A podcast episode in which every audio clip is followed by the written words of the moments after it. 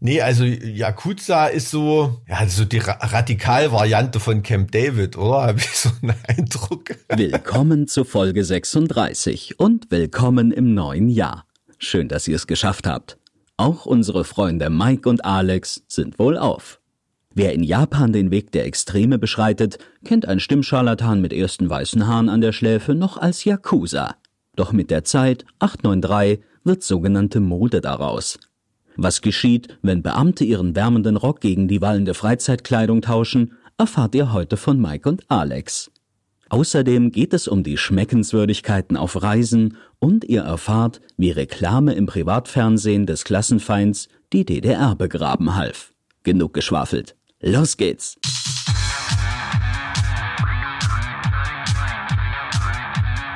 Zart wie Kruppstahl. Mit Mike Oh, lass mich ganz und kurz- Alex. Lass mich ganz kurz scannen. Oh, herrje, so.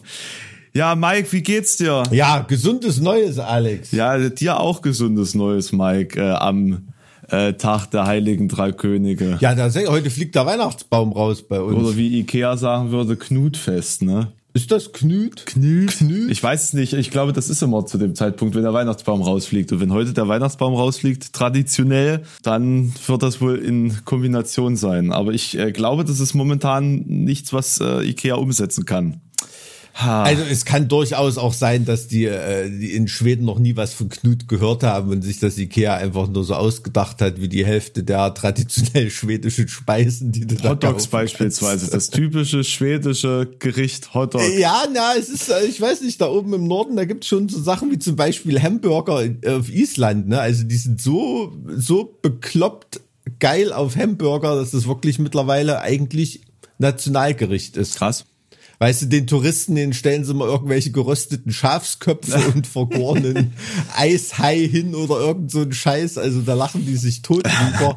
ähm, doch ein normaler Isländer ist, ist, ist halt ein ein Hamburger und in Schweden ist das ganz auch oft so, ne? Also mit irgendwelchen verrotteten Heringen oder so.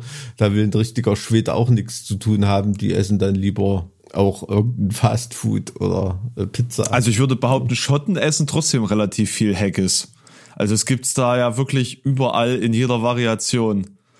Das ist äh, auch in Ecken, wo es eigentlich jetzt nicht so viele Touristen gibt. Also ich glaube schon, dass denen das ähm, da sehr wichtig ist. Also ich- mich hat das kulturmäßig schon mal interessiert, aber ich habe genau ein einziges Mal ähm, mich getraut, so nach veganem Haggis zu fragen und nach den Blicken habe ich das dann nie wieder gemacht. Ich da- dachte nur, ja, müssen wir ja auch irgendwie mal, weil, weil das ist schon manchmal ein bisschen ähm, als Veganer ja, nicht traurig, aber ich glaube, man verpasst da schon ein bisschen was bei der Kultur, wenn man da wirklich nicht alle traditionellen Sachen essen kann. Ne? Ja, Also genau, genau, wenn man sozusagen sich auch mal in Bereiche vorwagt, die, die sehr traditionell sind, dann äh, Ja, oder in einer, in einer mongolischen Jurte zu sitzen und da wirklich original nichts anrühren zu können, weißt Ja. du, noch nicht mal den Tee oder so, das ist dann schon, da bist du schon so ein bisschen außen vor und, und, äh, das verhindert das noch mehr da einzutauchen in eine Kultur. Das ist, ist klar. Nicht mal den Tee? Aber, ja, da ist auch äh, äh, Jackmilch drin oder so, irgend hm. sowas. Ne? Also da wird meistens nicht mit Wasser aufgegossen. Hm. Naja, egal. Naja, ich meine, wenn du, wenn du eine Zivilisation bist, die völlig auf Pferde sich spezialisiert hat oder, oder, oder eben anderes Tier, Getier, mit dem man da umherziehen kann, dann hast du halt Fleisch. So.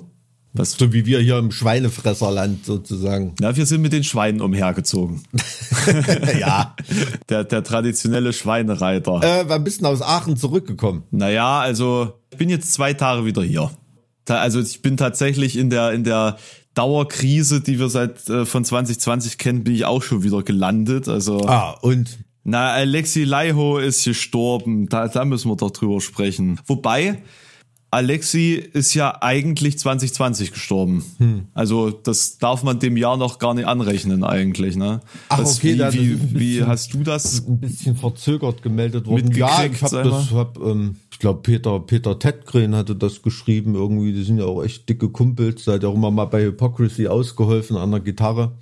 Ähm, ja, also das, äh, ich muss sagen, der Alexi, der war jetzt, war jetzt kein persönlicher Kumpel von mir irgendwie. Ne? Man hat sich natürlich immer mal getroffen, es hat immer riesen Spaß gemacht, dem zuzuschauen, wenn man auch zusammen irgendwo gespielt hat und so. Das ist schon echt ein Riesenverlust, vor allem auch als Gitarrist. Ne? Also das war schon als Gitarrist echt eine, eine Rampensau, der nicht nur gut fiedeln konnte, sondern eben auch geile Riffs abgeschossen hat. Das ist relativ selten. Und ja, dann schießen dann natürlich auch immer die äh, Spekulationen ins Kraut, war, warum er nun gestorben ist und was er hatte oder so bei seinem Lebenswandel und den Finnland-typischen Mengen von Alkohol, die er vertilgt hat. Da ist da natürlich immer irgendwas naheliegend und das fand ich so am irgendwie ein bisschen daneben, dass da schon so immer diskutiert und spekuliert wird an dem Tag, an mhm. dem so eine Todesnachricht kommt. Ne? Also da bin ich immer der Meinung, irgendwie, das sollte eher im Andenken von jemandem stehen und im, im Zeichen der Trauer und Anteilnahme mit den Angehörigen und, und mhm. Freunden und Fans und so. Und ähm, da kann man auch ein paar Wochen später noch drüber reden irgendwie. Ne? Also das finde ich da immer, ähm, dass dann so viele Leute dann noch irgendwelche Saufanekdoten in, in Internet-Orkus schießen. War, war, war das so, ja? Also nach dem Motto, ja, kein Wunder. Das habe ich gar nicht mitgekriegt. Ist das so aus, aus Künstlerperspektive gewesen, von, von Kollegen sozusagen, oder? Ja, ja, da kam schon, kam schon immer einiges. Natürlich, also nie irgendwie jetzt in dem Sinne, dass da, äh, dass da irgendwie, was weiß ich, so nach dem Motto selber Schuld oder irgendwas, das mhm. nicht. Das war schon immer mit, mit ehrlicher, ehrlicher Trauer und Anteilnahme begleitet. Aber trotzdem, ne, das, das hat mich so ein bisschen, bisschen gestört. Ich, ich lebe da immer eher so nach dem, nach dem Motto, dem Mortuis nil nisi bene, ne, über die Toten nur Gutes. Zumindest in so einer kurzen, in so einem kurzen ja, Abstand. In, in so einer, so einer, so einer Pietätszeitspanne, äh, auf jeden Fall. Ne? Also das gilt, glaube ich, gilt, glaube ja. ich, für alle. Also, und, ähm, ja, deswegen, das hat mich so ein bisschen, so ein bisschen betroffen gemacht, ne? Also, und, oder, dass da irgendwelche Leute sich den, den Joke nicht, nicht stecken können, da zu schreiben, are you dead yet? Finde ich nicht witzig. Das sollte ja auch eigentlich aren't you dead yet heißen. Weiß ich gar nicht, ja? Ja, die sind da verklagt worden, weil da gleichzeitig irgendwie ein anderes Album rauskam mit dem Titel und dann müssen so. sie es Are You Dead, Dead Yet nennen. Mhm, mhm. Siehst du, das weiß ich gar nicht. Ja, also ich weiß nur, als damals die erste Children of Bottom Platte rauskam, das war ja damals, äh, keine Ahnung, da war ich ja musikmachmäßig noch, ähm, weiß ich, ob ich da überhaupt schon Musik gemacht habe. Dann waren das 97, ernst, ne? Ernst, ernsthaft richtig Musik gemacht habe irgendwie, aber das war schon auf einem spielerischen Level und in die Schnauze, also pff das war eine krasse Nummer von solchen Kids. Also es war ja damals nur eine, eine Kinderbande, so, so wurde das ja wurde das ja irgendwie bezeichnet. Also es war schon war schon krass. Ja, wie bist, ja, du, wie, bist du, wie bist du ansonsten ins Jahr gestartet? Also bei mir war das völlig unspektakulär. Also ich habe auf der Couch gelegen, Jurassic Park 3 geguckt, glaube ich, und äh, meine Frau war schon im Bett. Zu da bin ich dann, zu da bin ich dann um zwölf gegangen und hab, hab ihr, äh, hab ihr ein gesundes neues Jahr gewünscht. Also das war völlig, äh, also gar nichts Besonderes. Ne? Also ich glaube, da ist man, man ist eher froh, dass die Kinder schlafen, ähm, dass die Polenböller in entsprechendem Abstand detonieren und und das irgendwie wie relativ ruhig war. Also ähm, ich habe da eher so so so das Motto: Entweder ist da eine richtige Party oder gar nicht. Ne? Mhm. Also das ist so irgendwelche aller abgespeckten Varianten. Also eigentlich haben wir schon eine Tradition, dass da sich da ein Haufen Freunde treffen und ähm, da richtig krass aufgetafelt wird und so, ne, aus, aus, was weiß ich, aus Island, aus USA, Leute und, und hast du so, hast nicht gesehen. Aber das war ja diesmal nun, nun nicht möglich und da haben wir das auch nicht irgendwie auf Zoom verlagert oder irgendwelche irgendwelche, ja, das fühlt sich alles, alles nur so Derivate, die sich da nicht so richtig, richtig gut anfühlen, ne, oder? Aber du hast, du hast doch gefressen, oder? In, in Aachen, ich kenne dich doch. Na, also tatsächlich wäre ich auch kein großer Freund gewesen, das auf Zoom irgendwie umzumünzen, weil man ist ja dann trotzdem irgendwie allein in dem Sinne. Hm. Also hm. bin, bin da auch von so Zoom-Partys jetzt nicht direkt der Freund. Ähm, bin ganz froh, dass ich das ab und zu mal jetzt so mit dieser digitalen Taverne da auf Twitch hab. Das das ist eine ganz nette Geschichte, aber so zum ganz persönlichen Feiern, weiß ich nicht. Nee, ich war bei Freunden in Aachen, bin da extra mal rüber gegurkt. Also wir waren im Endeffekt zu dritt, war jetzt auch keine große Sache, aber ähm, wir haben uns dieses Jahr ja tatsächlich schon ein paar Mal gesehen. Ich glaube, das sind die Menschen, die ich dieses Jahr am meisten gesehen habe, neben meiner Freundin. Erstaunlicherweise vom, vom anderen Ende der, der, der Bundesrepublik her. Und äh, wir hatten so einen japanischen Tischgrill und ähm, haben sozusagen vor Silvester alles Mögliche eingekauft, viel zu viel. Und da hatten wir halt einfach so viel Essen, dass wir uns die nächsten drei Tage komplett nur davon ernährt haben. und äh, dann, also es war, es war schon, also ich äh, ernähre mich jetzt auch gerade nur noch von Salat, weil es äh, sehr deftig war alles. Und, okay, ähm, muss erstmal die, die ja, Arterien wieder, wieder freispülen. Ja, alles, alles freispülen, ganz genau, so ist es, so ist es. Ja, du kannst jetzt nicht alles mit Käse überziehen und dann denken, dass du dadurch länger lebst, ja. ähm, und wir haben dann quasi die Tage alle möglichen Brettspiele gespielt und, und äh, Kartenspiele und äh, Dominion, Siedler von Katan und was es da so alles gibt. Das war tatsächlich sehr cool. Ah, okay. Ich musste, ähm, ich musste neulich ähm, an unseren äh, halben e-, Entenhausen-Podcast denken, weil ich habe ähm, irgendwo auf dem Dachboden ein äh, Disney Donald Duck Domino Spiel aus den 60er Jahren gefunden. Das äh, ist wirklich cool. Also habe ich, hab ich mich sehr gefreut. Bestimmt ein Sammlerstück. Brr, ja, ich habe natürlich gleich geguckt auf Ebay, ne?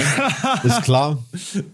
Aber ist, ist okay. Also scheint da in großen Stückmengen, Stückmengen äh, verkauft worden zu sein. Also es ist, aber ich habe eh nicht vor, das irgendwie zu verkaufen. Ne? Aber das war natürlich in der DDR der 60er Jahre sowas zu besitzen. Das war schon, hm, also lässt sich nicht mal rauskriegen, ob es vor oder nach dem Mauerbau war. Aber ich wollte gerade sagen, wie, wie bist du da dann überhaupt dran gekommen, ne? Oder ihr, eure Familie. Aber klar, vielleicht vor Mauerbau. Ne? Ja, ach, wir, wir haben ja, ich habe ja schon mal erzählt, also meine, meine Tanten, Onkels und so, die haben ja alle im Westen gewohnt. Also wir hatten da keine, keine Versorgungsprobleme. Also, also auch privilegiert eigentlich. In dem Sinne schon, ja. Also was den ganzen Konsum angeht, das ist ja auch ein bisschen das, na was heißt das Traurige? Natürlich bin ich nicht traurig, dass jetzt das System DDR an sich überwunden wurde ne? und äh, ich heute so leben kann, wie ich lebe. Aber die Leute haben im Prinzip ihr Land äh, für Konsum verkauft. Ne? Also de, de, den meisten Leuten glaube ich nicht, dass es bei der bei der Revolution in der DDR irgendwie um, um besonders ideologische Sachen ging oder so. Ne? Die wollten einfach geil einkaufen gehen mhm. und äh, mit, mit Tui an Ballermann fliegen. Also so, so, so banal das ist. Naja, also scheint ein Grundbedürfnis des Menschen zu sein, aber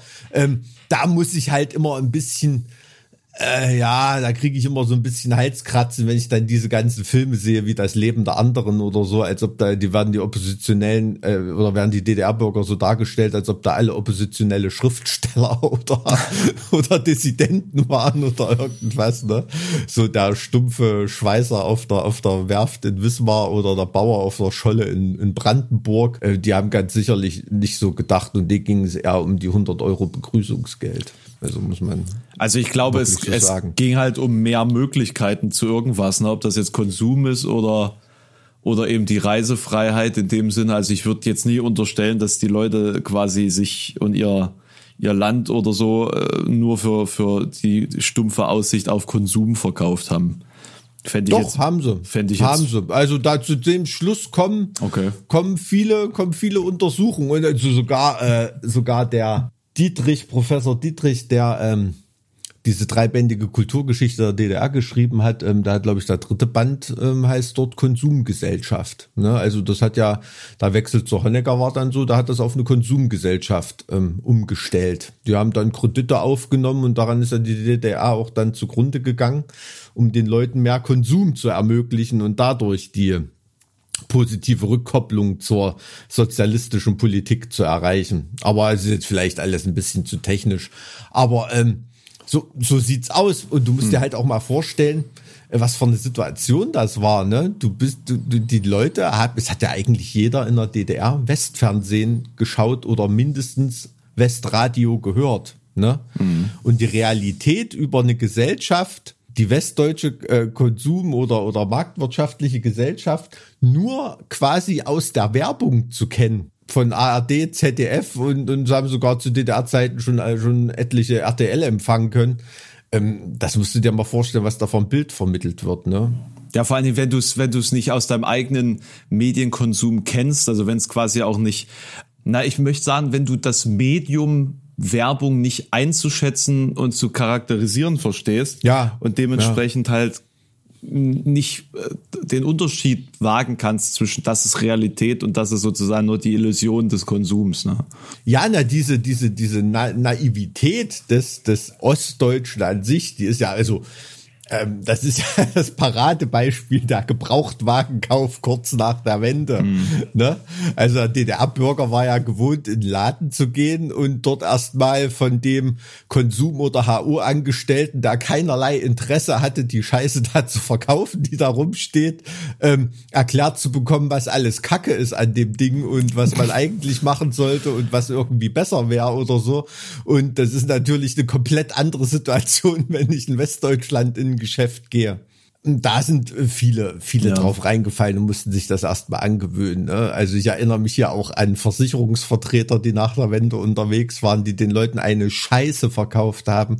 Das ist der absolute Wahnsinn. Also da, darüber könnte man noch, noch äh, tausend, äh, tausend Wendekomödien drehen, ne? über, über diese Zeit. Das war wirklich der wilde Westen. Tja, also. der wilde Osten. na, na, ja. na, umso, umso schlimmer, dass man diese Seite halt immer im öffentlichen Diskurs ignoriert oder, oder runterspielt, wie sehr man da mit der, mit der Ostbevölkerung da sein, sein Schabernack getrieben hat, sage ich jetzt mal. Ja, ja, weil es ist ja, es ist ja das dumme Stimmvolk, ne? Quasi sind ja nicht die, die Intellektuellen, sind nicht die Politiker oder so, sondern die normale arbeitende Bevölkerung war das, die, die spielt ja jetzt an, wie soll man sagen, an, in, in Festtagsreden und an Feiertagen oder so eher, eher weniger eine Rolle, ne? ne? Also wenn dann wieder zum irgendeinem Mauerfalljubiläum oder so ähm, Wolf Biermann als Stimme, als Stimme der DDR. Äh, Bevölkerung oder da Leute, die da gelitten haben, irgendwie äh, wieder zu Wort kommt oder so, da frage ich mich wirklich, was der Mann eigentlich noch von der Rückkopplung hatte zu den Leuten oder damals jemals gehabt hat. Ne? Die haben als Boheme ähm, natürlich Repression erfahren müssen und das ist auch was, ähm, was nicht, was nicht wegzudiskutieren ist und, und was der auch mega cool gemeistert hat. Ne? Also dem war wirklich alles scheißegal, dem Biermann, aber der war halt jemand da, wie, wie, ähm, wie man so sagt, der war nur in der DDR gut. Ne? Hm. Jetzt in, in Westdeutschland hm. hat er, kriegt er keinen Fuß mehr auf den Boden rein künstlerisch, dass er irgendwelche Treffer in der Volksseele landet das glaube ich das Tragischste an der Ausbürgerung von Biermann gewesen, dass da diese Künstlerbiografie so unterbrochen wurde dadurch. Hm. Den noch ein paar Jahre in der DDR hätten wirken lassen, der hätte schon noch einen Haufen geile Scheiße gebaut, glaube ich. Naja. Wo, wobei man, glaube ich, auch sagen muss, dass so rein kollektiv gesehen die meisten, die in der DDR groß waren, ja gesamtdeutsch keine Rolle mehr gespielt haben, jetzt mal abgesehen von Karat oder Pudis, aber die haben ja auch nur hier wirklich. Ja, Manfred Krug hat hm. schon Gas gegeben. Dann, also gibt, gibt, gibt schon so ein, gibt schon so ein paar Beispiele. Also die, ich habe das Gefühl, glaub, das war das einfach nicht sexy genug. Also weil die DDR-Bevölkerung wollte was anderes, was Neues. Hm. Und die westdeutsche Bevölkerung wollte es halt nicht, was da aus dem Osten kam. So. Naja, also ich habe einen, hab einen äh, Kumpel hier, ähm, Ralf von, von Macbeth, von dieser DDR Thrash Metal Band, ne, die da wirklich äh, viel gelitten haben in der DDR, ne, wo Leute in den Knast gegangen sind und so. Der hat immer gesagt, da ist, finde das total befremdlich, so diese Ostalgie, die es da auch so in der, in der ehemaligen DDR-Metal-Szene heute gibt. Ne? Ja. Also, dass da die ganzen DDR-Sachen veröffentlicht werden und sowas, da sagt, ey, wenn wir damals gespielt haben für unser eigenes Zeug, für die DDR-Bands, die eigenen Songs, hat sich kein Schwein interessiert. Die Leute sind ausgerastet, wenn wir, wenn wir Accept Fast as a Shark gespielt ja. haben oder irgendwelche Endtracks-Nummern oder so. Und nach der Wende hat sich für uns auch kein Schwein interessiert. Da haben die Leute alle die Originale aus dem Westen gekauft und das war alles kacke egal. Und jetzt kommt das aber so als Nostalgiewelle, also dieser, dieser Rotkäppchen-Effekt kann man es vielleicht nennen, ne? So direkt nach der Wende. Rotkäppchen-Effekt. Hat, hat auch kein Schwein Rotkäppchen gesoffen. Ne? Jetzt ist es durch immer noch die treue Kundenbindung, die sich da zu DDR-Zeiten aufgebaut hatte. Ne? Ähm, das ist natürlich Gold wert. Das kann, konnte keine andere Marke irgendwie auf, aufweisen in dem umkämpften Markt. Und so also ähnlich ist das jetzt auch mit Putis und Karat und, und, und was weiß ich oder so. Ne? Da hat sich nach der Wende hat sich für die auch kein Schwein interessiert. Jetzt kommt so als Nostalgie zurück, finde ich gut. Gibt ja auch Band, also die haben ja auch tolle Musik gemacht da, der, wenn die dir da manche Puti Karat-Nummern oder Silly oder sowas anhörst, also da sind ja Sachen, äh, da, da, denkst du, du hörst Led Zeppelin oder die Purple oder sowas, ne? Also rein musikalisch ähm, auf, auf allerhöchstem Niveau. Aber das war für die Leute auch in der DDR nicht so reizvoll wie die Originalplatte von Led Zeppelin oder Black ja, weil Sabbath da hängt ja, da, so. da, da hängt ja auch die Sehnsucht nach dem, nach dem Fernen irgendwie noch mit Ja, drin. ja, ne? absolut. Absolut. Und das, das kann man vielleicht auch heute noch so ein bisschen vergleichen, ne? dass natürlich Künstler, wenn sie aus äh, aus Schweden oder aus den USA kommen oder so, auch gerade im Metal mehr abgefeiert werden als eine Band, die aus Bautzen kommt oder oder oder aus ja oder aus Osteuropa oder oder irgendwas, ne? Also Man kann Bautzen auch nicht intellektuell aussprechen. Das ist halt auch nochmal. Ah, Ich wollte jetzt nicht wieder Bautzen dissen irgendwie. Also Bautzen ist echt cooler, als man es im landläufig immer so annimmt. Haben geilen Senf, muss man wirklich sagen. So, okay, jetzt haben wir das eine Argument gebracht. Was gibt's noch in Bautzen? Es ist eine schöne Stadt, ganz nett, ja, das stimmt. tolle Umgebung und es gibt auch cool, also einige, also auch nicht coole Leute, das stimmt schon. Aber ich kenne auch wirklich coole Ja, da kommt Leute noch die, die äh, mit Abstand geilste Modemarke Deutschlands her. Welche? Yakuza. Ach, die kommen aus Bautzen, echt? Echt? Also das ist also das ist wirklich immer ein Qualitätsmerkmal, ne? Also wenn jemand mit so einem mit so einem oder diese diese äh, das sind ja fast all Overprints Jogginghosen von Yakuza, also da da habe ich wirklich immer einen Eindruck, also das, das erklärt sich mir jetzt auch. Ich habe mal echt einen Eindruck, die fahren mit dem Handwagen rüber auf den tschechischen Dragonmarkt oder nach Polen, ähm, laden dort, was weiß ich, für 50 Cent pro Jogginghose oder Klamottenstück laden die sich die Karre voll, lassen das in irgendeiner hutzlichen polnischen Siebdruckwerkstatt veredeln, in Anführungsstrichen. Und dann, dann hauen die das raus an ihr Publikum, ne? An die, an die Revolutionäre dieser Welt. Also, ähm, nee, also Yakuza ist so, ja, so die Ra Radikalvariante von Camp David, oder? So. Radikal Camp David. Das ist eine sehr gute Umschreibung. Ja, genau das ist es. Also es ist dasselbe Prinzip mit diesen ganzen Texten und Nummern und irgendwelchen Botschaften ver versteckten, Mhm. äh, aber eben in viel mehr gedruckt, ne? in überall drumherum und ähm, ja. Ja, also das, Also, also das wer ist- mag, wer mag, soll sich mal die Website anschauen und das äh, Model. Ich glaube, die haben nur ein einziges Model für alle Klamotten. Es, oder oder zwei vielleicht. Das ähm, ist ein sehr guter, ein sehr gutes Gesamtbild. Also ist Ich habe mich immer gefragt, was passiert, wenn du in Japan mit solchen Klamotten rumläufst. Ich bin mir nicht sicher, ob Leute, die Yakuza tragen, nach Japan fliegen. Ja, das ist, ich laufe ja auch nicht in Süditalien mit einem Drangheta-T-Shirt rum oder, oder irgendwie sowas.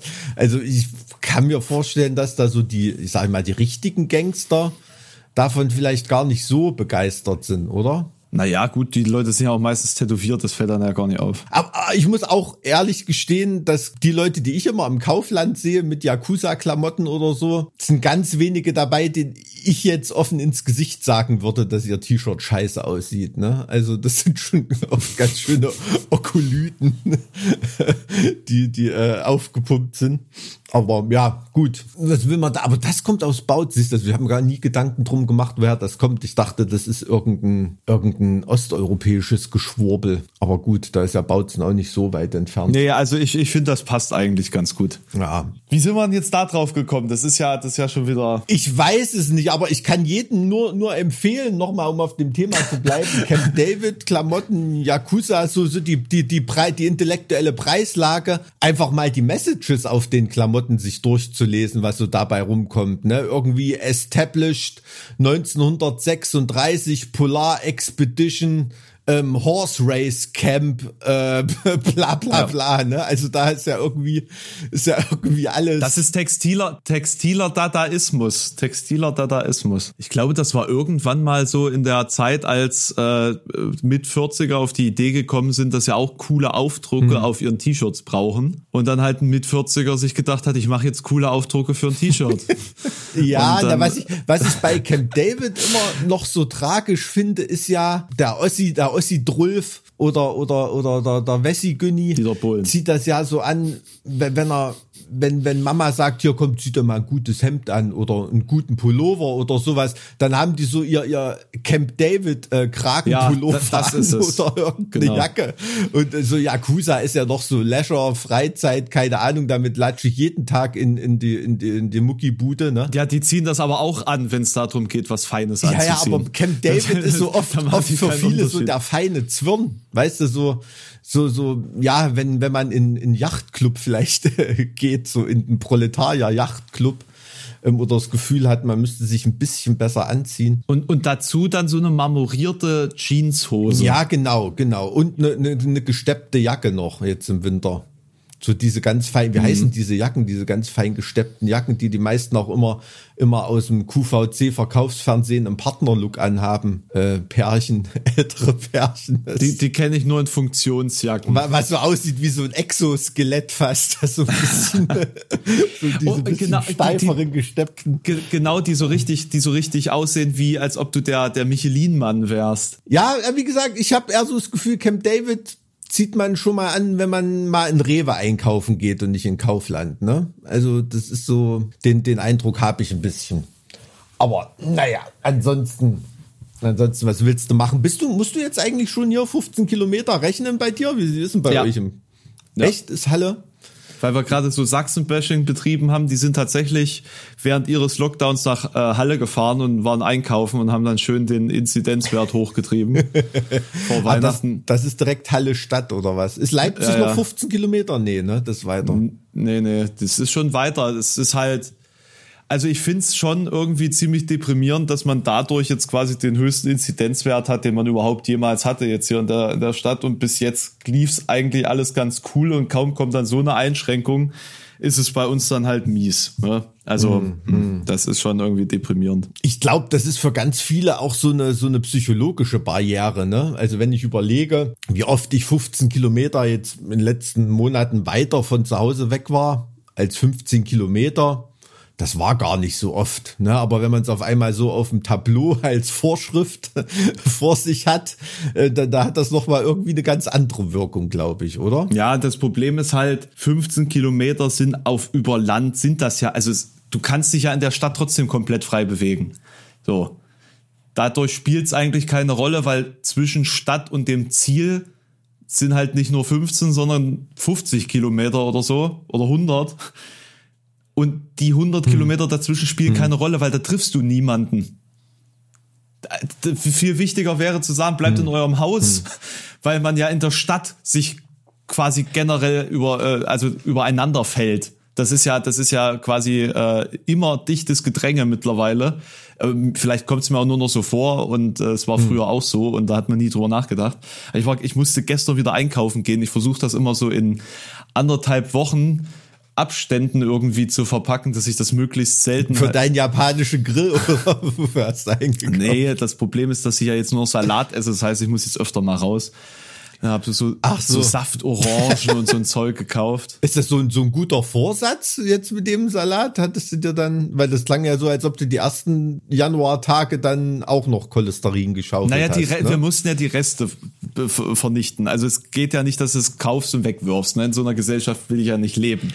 Nee, das ist ja ist auch nicht cool. Nee. Aber seitdem ich jetzt wieder zu Hause bin ähm, und quasi auch nicht das gesellschaftliche Essen stattfindet, ist ja auch nochmal ein Unterschied. Ne? Ob du, äh, gut, du bei in deinem Leben gibt's das nicht gesellschaftliche Essen ja eigentlich gar nicht mehr, weil du ja immer quasi in deiner kleinen Gesellschaft bist. Aber dieses, man sitzt zu Hause. da geht's aber nicht immer kultiviert zur Sache. Ich habe gestern erst wieder ein Frischkäsebrot von der Wand gepult. Also alles. Äh, Nee, aber wenn du, wenn du halt alleine nur für dich isst, dann, dann ist der, der Akt des Essens ja eigentlich auch irrelevant.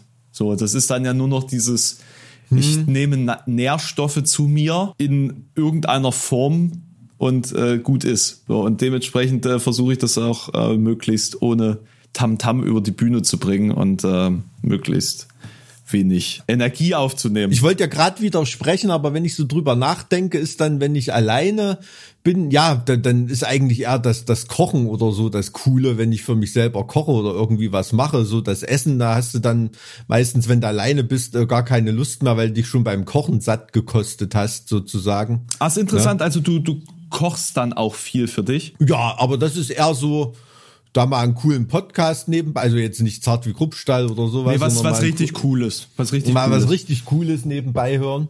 Apropos, an, an, an, der, an der Stelle äh, ein, ein äh, sehr interessantes, ähm, interessanten Vorschlag für dich. Ich weiß nicht, ob du es gelesen hast. Ich hatte es über Weihnachten mal geschrieben.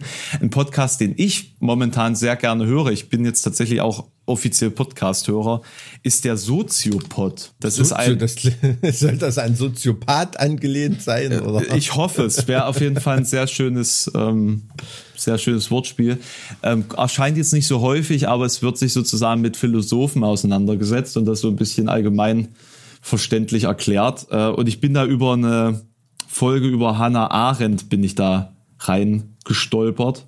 Und es ist tatsächlich sehr gut gemacht. Und vor allen Dingen wirkt es deswegen auch sehr gut, weil der äh, Intellektuelle der Runde ein sehr gutes Mikrofon hat. Das ist bei uns ja umgedreht. Und die, die Witze sind auch besser. Also von daher. Ja, na gut, was soll ich mit dir über die Banalität des Bösen reden? Das ist, du kommst aus Halle, du bist mit der Banalität des Bösen jeden Tag konfrontiert. Aufs Härteste. Aber, na, Anna Arendt war schon eine coole Sau, auf jeden Fall. Da hast du mir mal die, die Actionfigur geschickt, ne? Irgendwie. Fand ich, fand ich sehr, sehr lustig. Auch die, die, die Accessoires, die da, ähm, die da noch äh, dazu waren. Ich, ich, ich, finde es ja, ja sehr interessant, dass man tatsächlich auch mit Vorlesungsskripten äh, unsterblich werden kann. Also da, das war damals, war, war das ja noch so, so die, die, die, Form des wissenschaftlichen Diskurses. Ne? Also heute, heute schlafen ja die meisten Leute nur auf irgendwelchen Preprint-Servern und, und äh, hast du nicht gesehen, aber ähm, große, große politische Umwälzungen oder Debatten oder so, die wurden ganz oft durch Vorlesungsreihen an, angestoßen. Also ich kam da nur, weil ich mich mit der DDR-Geschichte beschäftigt habe.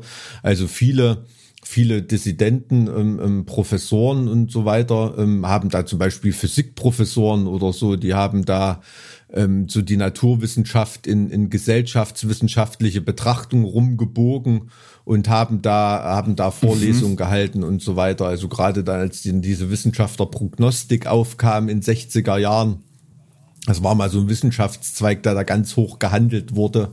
Also Wie, wie hieß der? Prognostik. Also im Kapitalismus hieß das sozusagen Zukunftsforschung und im Sozialismus Ja. Prognostik, weil ähm, ja eigentlich feststand, wissenschaftlich gesichert war, dass der Sozialismus, Kommunismus sich durchsetzen wird. Deshalb war das nur eine Art Prognose, wann das wie passieren wird, jetzt mal ganz verkürzt dargestellt. Und ähm, ähm, total interessant. Also da haben deshalb äh, ist es auch ein Phänomen, dass gerade in der DDR viele ähm, viele Naturwissenschaftler Dissidenten äh, Dissidenten waren. Ne? Ist ja bei Sacharow in, in, in, in der Sowjetunion auch nicht anders gewesen. Ne, zum Beispiel. Also das ähm, und da haben Vorlesungen immer richtig reingeknallt, ne, weil das natürlich dann auch echt eine gerade bei ähm, Hannah Arendt war da jetzt auch nicht irgendjemand damals schon nicht. Und ähm, da ist natürlich auch die Zuhörerschaft entsprechend illuster. Ne? Da sind dann Studenten am Start, die dann irgendwann in 10, 20, 30 Jahren die Koryphäen auf ihren Gebieten sein werden. Und ähm, da wirft man dann natürlich schon einen ideologischen Samenbomben-Treibsatz äh, da, da in einem entsprechenden Auditorium vor. Ne? Also das ist heute, wo Diskurse eher so in Schlagzeilenlänge stattfinden, ist das eher weniger der Fall. Ne? Also ich habe auch Ich wollte ich wollte gerade sagen, ich glaube, ich glaube tatsächlich, dass sich das da ein bisschen gewandelt hat, einfach der Ort, wo dann die Befruchtung mit Ideen stattfindet. Also ich kann mich wirklich noch dran erinnern, als ich, das ist wieder eine Geschichte aus dem Krieg, ne? Als ich ähm, so Mitte, Mitte, Ende der 90er angefangen habe, Jura zu studieren, da waren auch noch alte Jura-Professoren, die haben da wirklich gerade bei Verfassungsrecht und so, wo es auch ein bisschen kontrovers wird, ne? Die saßen, die haben da, haben ihre Meinungen geäußert, haben da so ein paar spitze ähm, Bemerkungen abgefeuert oder irgendwas und haben so in die Runde geguckt und es ist nichts passiert in einem Hörsaal mit 400 Leuten, ne? Und da haben die sich drüber aufgeregt, ne? Die haben gesagt, na, wir haben mit den Professoren gestritten, wir haben uns angeschrien, fast auf die Fresse gehauen, wir haben auf den Treppen gesessen und diskutiert und irgendwas und, und sie, sie sitzen hier mit der Frankfurter Allgemeine, gucken sich die Aktienkurse an, wollen bestmögliches Examen, um, um in eine, um in eine äh, Top-Kanzlei zu kommen und das war's dann irgendwie. Deshalb haben wir damals nicht Staatsrecht oder Jura studiert, ne? Da, das war so, so, das sind so die letzten, die letzten von diesen Generationen waren da doch so als Professoren unterwegs. Das hatte ich da als Ausläufer noch so als Unmutsbekundung mitbekommen. Ne? Also so dieses glattgeschliffene, was dann noch mehr mit Bologna-Prozess eingetreten ist. Ähm, Wollte ich, also ich hätte jetzt eher ja. gesagt, dass das tatsächlich durch diese Umstrukturierung des Studiums passiert ist, aber wenn das tatsächlich durch, also wenn du sagst, dass es bei dir schon so war, dann scheint dem ein, ein langwierigerer Prozess zugrunde zu liegen. Aber vielleicht war das auch einfach eine Zeit, in der in der man generell nicht so zerrissen war. Weißt du, was ich meine? So ja, vielleicht, ja, vielleicht waren Feindbilder und so noch einfacher zu erkennen. Also ist ja bei mir auch so, ne? Also da haben wir auch schon tausendmal drüber gesprochen. Also ich fand äh, Regierung Merkel, Angela Merkel, fand ich schon immer scheiße. Und und wenn du wenn du dich jetzt hinstellst und und und das sagen würdest oder so, da wirst du sofort in eine Richtung gedrückt, als ob du hier bei Pegida oder irgendwelchen Hygienespaziergängen mitläufst oder so, ne? Ähm, es ist halt alles viel viel mehr viel, viel mehr schwarz-weiß geworden und, und viel, viel mehr Aspekte, die, die auf einzelne Aspekte einwirken. Das, das, das finde ich irgendwie zum Kotzen. Mhm. Ne? Damals, keine Ahnung, die Professoren, die waren da wahrscheinlich 68er, haben genau gewusst, gegen wen es zu revoltieren mhm. geht und haben sich auch keine Gedanken um ihre Biografie gemacht oder irgendwie. Ne? Wenn ich heute zu irgendeiner, irgendeiner Demo laufe oder so, da ist mein Gesicht schon auf dem Weg dahin mit 100 Kameras aufgenommen und mein Bewegungsprofil von meinem äh, Mobiltelefon auf Wunsch kann im Nachhinein erstellt werden, ne? ob ich da dabei war oder nicht. Also da hat sich damals Joschka Fischer, als er mit einem Motorradhelm Polizisten verprügelt hat, äh, keine Gedanken drüber machen müssen. Ver verprügelt haben soll. Ich will's mal. Ich wollte gerade, ich wollte wollt gerade fragen, ob das, äh, ob das glatt bestätigt ist. ja, aber also weißt was ich meine, ne? Also so diese diese Feindbilder, aus heutiger Sicht war es einfacher. Ich weiß nicht, ob es aus damaliger Sicht, ob die Leute da einfach nur weniger Zukunftsängste hatten und gewusst haben, ich kann auch, wenn ichs Maul aufreiße, ähm, hier trotzdem vorankommen. Heutzutage, wenn du bei einem Vorstellungsgespräch als äh, Student sitzt und hast da eine Lücke von zwei, drei Jahren oder irgendwas, da gerätst du schon in Erklärungsnot, ne? Damals konntest du. Wenn du, wenn du überhaupt eingeladen wirst. Wenn du überhaupt eingeladen wirst, ja. Ja, es ist ja, ja, ist ja wirklich so. Also dieses ganze Durchgestyle von studentischen oder nicht nur studentischen, ne, auch anderen Lebensläufen, ähm, das geht mir schon echt gehörig auf den Sack. Da ich habe auch miterlebt, dass da bei Auswahlgesprächen für äh, für bestimmte Studiengänge oder so von den Studenten verlangt wird, dass sie ins Ausland gehen, sonst kriegen sie gleich einen Minuspunkt. Hm.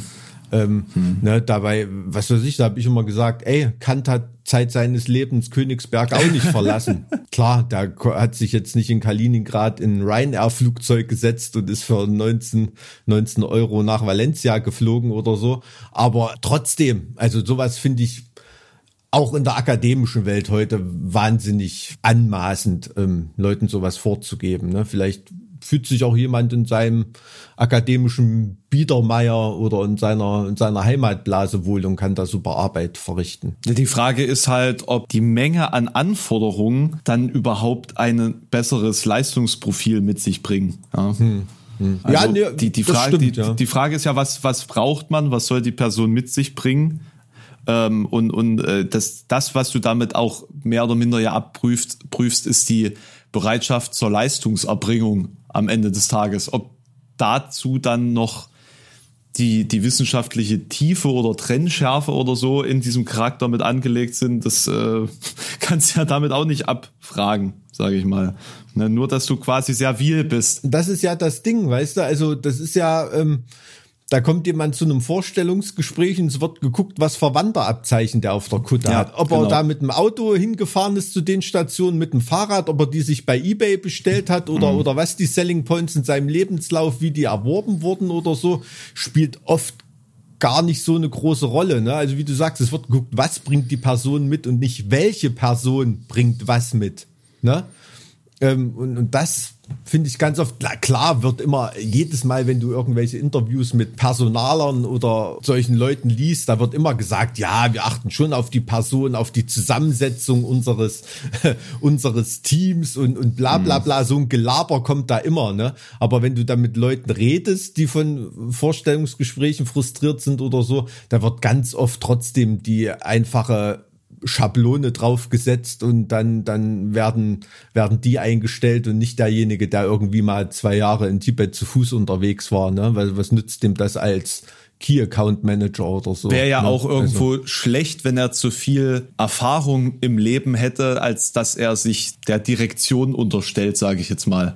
Ne, nicht, dass der dann hinterfragt und seine Ja. eigenen Wege gehen möchte irgendwo. Ja, ich glaube, ich glaube, das spielt schon, spielt schon auch eine Rolle. Aber also ich, ich finde das immer lächerlich. Also was viele Personaler so vor Gelaber ablassen und wo man dann sieht, wie dann Auswahlentscheidungen getroffen werden. Also auch wenn man mal die Position hat, da auf der Seite der Auswählenden zu sitzen und nicht nur bei Vorstellungsgesprächen, da geht dann hinter den Kulissen geht dann ein ganz normales ja, Brimborium los, ein ganz normales Protokoll wird da abgefahren und dann sind alle super Soft-Skill beteuernden Sachen, die da gesagt wurden und zu denen sich bekannt wurde, spielen dann wieder keine Rolle mehr. Ne?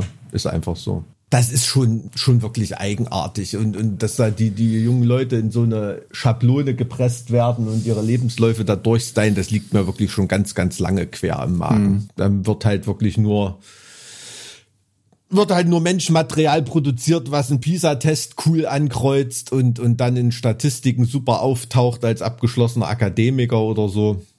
Und ähm, die Person, ob der dann glücklich bei seiner Arbeit ist oder genau. Na, das, das spielt ja wirklich keine Rolle, also ob, ob jemand glücklich ist. Aber ich glaube, das ist auch etwas, das hat nie eine Rolle gespielt, oder?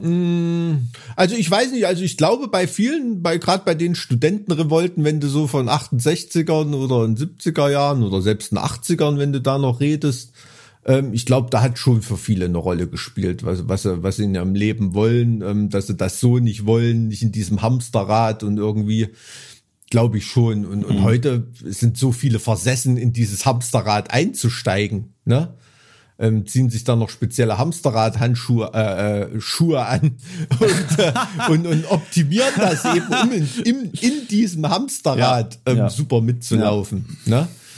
ähm, laufen zu können und, und darum, das ist nicht mehr das Ziel, aus diesem Hamsterrad auszubrechen. Das, das finde ich so ein bisschen schade. Vielleicht, weil du aus diesem Hamsterrad nicht mehr rauskommen kannst. Also ich meine, was, was willst du denn jetzt noch tun, um außerhalb dieses Jochs der, des Algorithmus und der gesellschaftlichen Beugung existieren zu können? Puh, also es gibt es gibt Leute, die haben keine Wahl. Na, natürlich, also die, für die soll das auch nicht von oben herab klingen oder so. Aber es gibt ganz ganz viele Leute, die einfach nicht wissen wollen, dass sie eine Wahl haben. Ne? Also für die einfach rumkotzen und meckern, unglücklich sein einfacher ist, als das Leben in die eigene Hand zu nehmen. Ja, aber kannst, kannst du das? Kannst du dein Leben noch in die eigene Hand nehmen? Ja, also wenn man das in einer Gesellschaft wie unserer nicht kann, dann kann das kann das keiner auf der Welt. Wa- Was kann dir denn passieren, wenn du auf die Fresse fällst? Was passiert dir denn? Nee, ich, ich meine das jetzt tatsächlich ganz anders.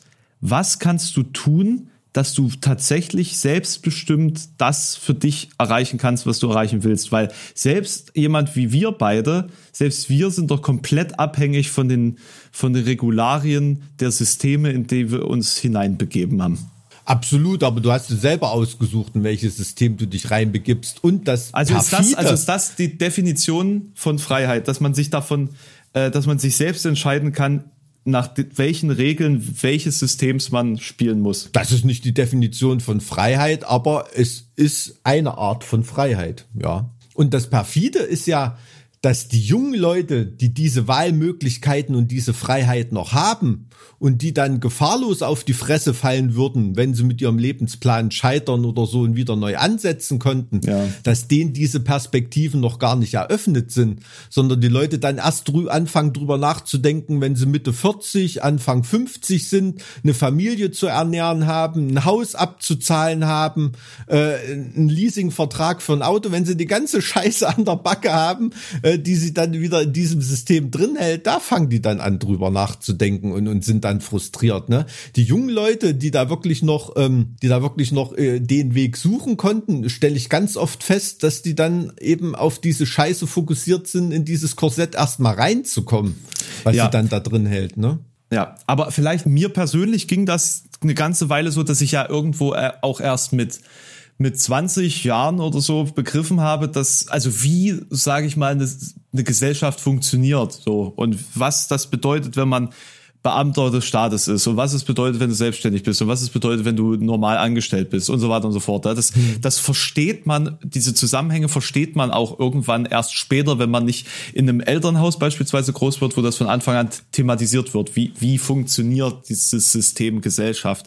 Ähm, ganz spezifisch und praktisch gesehen auf das, was du mit deinem Leben anfängst, so. Und mhm. äh, äh da, wenn du nicht in diesem in dieser Weitsichtigkeit erzogen werden kannst oder wenn du wenn du selbst nicht diese verschiedenen Perspektiven aufgezeigt bekommst, dann dann hast du die ja auch nicht als junger Mensch. Äh, und das wird ja auch die die die Schule bringt dir ja nicht bei, geh deinen eigenen Weg, werde selbstständig, kämpfe für deine eigenen Ziele und so weiter und so fort. Ja, so. und das ist doch ein Skandal, oder? Naja, das ist auch einer der Gründe, warum ich kein Lehrer werde, Mike. Hm, hm. Weil, ich, weil ich einfach keinen Bock habe, äh, Staatsdiener zu erziehen. Hm. Punkt. Und darauf ist das, unser Schulsystem nach wie vor ausgelegt. Es sind immer noch dieselben äh, Punkte, die im, im preußischen Schulgesetz von, keine Ahnung, 1800 irgendwas stehen. 56, weiß ich, was ich weiß ich. nur allgemeines preußisches Landrecht des 1794, oder? Ja, egal. Das, das hat damit nichts zu tun. Ich habe da mal ein Seminar drüber gehalten und habe aber dummerweise meine Präsentation dazu gelöscht, wo meine ganzen Fakten drin standen. Sonst hätte ich das nebenbei mal aufgerufen. In Preußen ist es ja auch erst vorwärts gegangen, als der 1806, die, als, als sie die Fresse voll gekriegt haben und gemerkt haben, ups, wir sind gar nicht mehr so vorne dran, äh, wie wir eigentlich dachten. Ähm, mhm. Napoleon ist irgendwie fresher unterwegs. und äh, äh, ähnlich ist das ja heute auch irgendwie. Ne? Deutschland denkt immer noch, sie sind in so vielen Sachen ja. irgendwie spitze und ähm, ähm, glauben immer noch, es sind Sachen innovativ, die es mal vor 30 oder 40 Jahren waren. Äh, Stichwort äh, Digitalisierung durch Fax. Hm. Ähm, jetzt gerade in der Corona-Krise. Also das ist so irgendwie die, weiß ich nicht, so dieses Leitmotiv für mich, ne, dass uns Faxgeräte durch diese durch diese Corona-Krise begleiten. Ähm, Finde ich total Wahnsinn. Wirklich. Also es ist. Naja, schl also schlimm genug, dass, dass ich noch mit einem Teleprompter unterrichtet wurde. Regulär, mhm. normal. Dass das quasi das Mittel zum Abschreiben war. Mhm. Der Teleprompter im Jahr 2000 und bis wann habe ich Unterricht gehabt? 2013. Oh. Ja, also ich habe äh, wo, wo PowerPoint de facto ja schon ein alter Hut war. Also Ende der 90er, als ich meine ersten Hausarbeiten abgegeben habe, habe ich in den Seminaren waren Leute, die haben noch ihre Hausarbeiten mit Schreibmaschine geschrieben. Das ist kein Witz. Das war Ende der 90er war das noch so. Krass. Und da war es noch ein Riesending, einen Platz da im Computerpool an der Uni zu kriegen oder so, ne? Wo du da hm. irgendwie was, was, was schreiben konntest. Hat dann noch nicht jeder einen Computer zu Hause gehabt. Und hm. das Gefühl hat man, das sieht in vielen Ämtern immer noch so aus. irgendwie. Hm. Ähm, naja, was soll's? Wie sind wir jetzt eigentlich da drauf gekommen? Ich habe keine Ahnung. Ich glaube, es hat doch jetzt schon jeder ausgeschalten, weil weil das Thema bestimmt sehr, sehr dröge ist für alle. Mich würde ja tatsächlich mal interessieren, in welchen äh, Arbeits- oder äh, ja, in welchen Arbeitsverhältnissen sich unsere Zuhörer befinden. Also was da eigentlich so deren das Lebensrealität stimmt. ist. Ob das, ob das jetzt äh, mehrheitlich Beamte sind äh, die das neben der Arbeit hören, weil es irgendwas zu tun geben muss. Oder Alter, ey, ohne Scheiß, ich kenne äh, ohne Mist dieses Baumann und Klausen Beamtenbild, was du hier aber vermittelst. Jetzt, jetzt mal ohne, jetzt mal ohne Scheiß. Also es sind Leute, die müssen sich über manche Sachen nicht so viel Gedanken machen, aber ich kenne wirklich keinen, der eine faule Sau ist. Ich wollte jetzt nur mal zur Ehrenrettung schreiten. Ich komme aus einer Handwerkerfamilie. Für, für Handwerker sind Beamte im Schnitt alle faule Säue. Und also, sorry, aber also haben wir hier gerade ein Standesproblem. Also ja. es ist halt, es ist halt echt so. Ich habe in meinen Ferien habe ich auch irgendwelche zwei Meter hohen Aluminiumfenster aus irgendwelchen asbestverseuchten Häusern geschleppt und dann erzählt mir irgendjemand, der äh, heftet, äh, locht und und äh, wegstellt, dass er einen harten Job hat im Vergleich dazu. Sorry, aber ich habe da leider einfach ein anderes Bild einen anderen Blick auf diese ganze Thematik. Ja, ne? ja, das heißt jeder, ja nicht, dass jeder, der an einem, nicht noch härter arbeiten jeder, muss. Jeder, jeder der an einem Schreibtisch sitzt, kann froh sein, dass er das darf. So, Punkt. Das ist erstmal grundlegend. Ja, aber das heißt doch nicht, dass die, dass, dass man da nicht froh ist. Also das möchte ich ja nicht. Also das glaube ich, also ich kenne sehr viele, die einfach komplett frustriert sind von ihrem Leben. Und das, obwohl sie eigentlich schon an einer Position sind, für die sie ja eigentlich froh sein können im Roulette Ja, die werden aber von ihrem Leben auch frustriert als Besamer im Kuhstall oder als, äh, was weiß ich, Sargschreiner oder, oder irgend sowas Sinnstiftendes. Äh, Gregor Gysi hatte übrigens, glaube ich, ähm, als Besamer im Kuhstall gearbeitet vor seinem Studium. Meine Familie hat auch Särge produziert früher. Ja, Erdmöbel. Ne? Er Erdmöbel. In der DDR hieß es Erdmöbel. Da gibt es ja. gar eine Band, die so heißt. Ja, genau, ich, ne? wollte ich gerade sagen. Ganz genau, ja. Ja, ja.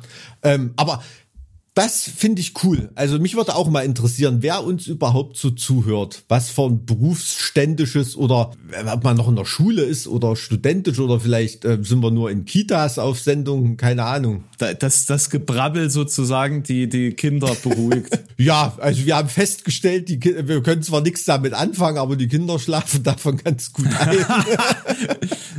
Alles klar, ähm, lass mal Schluss machen für heute hier. Willst du mich jetzt loswerden, ja? Ja ich noch, ich noch mehr Zielgruppen vergraule durch meine. Ja, du, das ist einfach deine, dein, deine äh, Amtsterminzeit ist gerade abge. Wir haben hier noch mehrere Leute warten vor der Tür.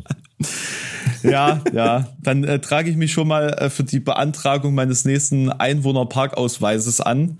Äh, Alles klar. Wo ich äh, zwei Monate im Voraus mich anmelden muss und wieder ein Jahr drauf warte, dass der dann ausgestellt wird. Ähm, mein Lieber. Äh, du bist, glaube ich, eher die Art von Typ, die da zwei Anwohnerparkausweise für, für, fürs Auto beantragt. Als, als BMW-Fahrer brauchst du ja auch zwei Parkplätze. Hm. Ja. Ja, natürlich. ist richtig. So. Nicht, dass noch jemand eine Schramme dran macht. Ich guck jeden Tag, ne? Echt? Ist es noch so? Hast du schon den ersten schlimmen Kratzer? Weil so auf, auf Gitarren, Autos und sowas ist halt der erste Kratzer ist halt echt eine böse Erfahrung, ne? Nee, tatsächlich glücklicherweise nicht. Aber ich muss ganz ehrlich sagen, ich, es konnte auch nur in einem Corona-Jahr sein, dass ich mir ein Auto mit weißen Ledersitzen gekauft habe. Warum? Naja, weil sobald ich das erste Festival besuche, ach so, wird's halt eklig. Also, hm, hm, hm, hm tja. Ich tippe auf Ketchup-Flecken also zuerst. Und tatsächlich auch ganz schwierig Nietengürtel. Oh ja, hm, das stimmt. Also ich, ich habe mich bis jetzt immer noch beim Reinsetzen gefangen und sozusagen extra darauf aufgepasst, nicht mit meinem Arsch da drüber zu, so, so mich drüber zu ziehen. Hm. Aber es ist äh, immer nur wenige Augenblicke davon entfernt, den, den Fahrersitz versauen. Alles klar. Also ich glaube, mit einem Einblick in die deine Problemwelt sollten wir die Leute jetzt mal betroffen ja. alleine lassen, okay? Ja, genau, genau, super. Mach's gut, mein Guter. Bis dann, mein Lieber. Tschüss.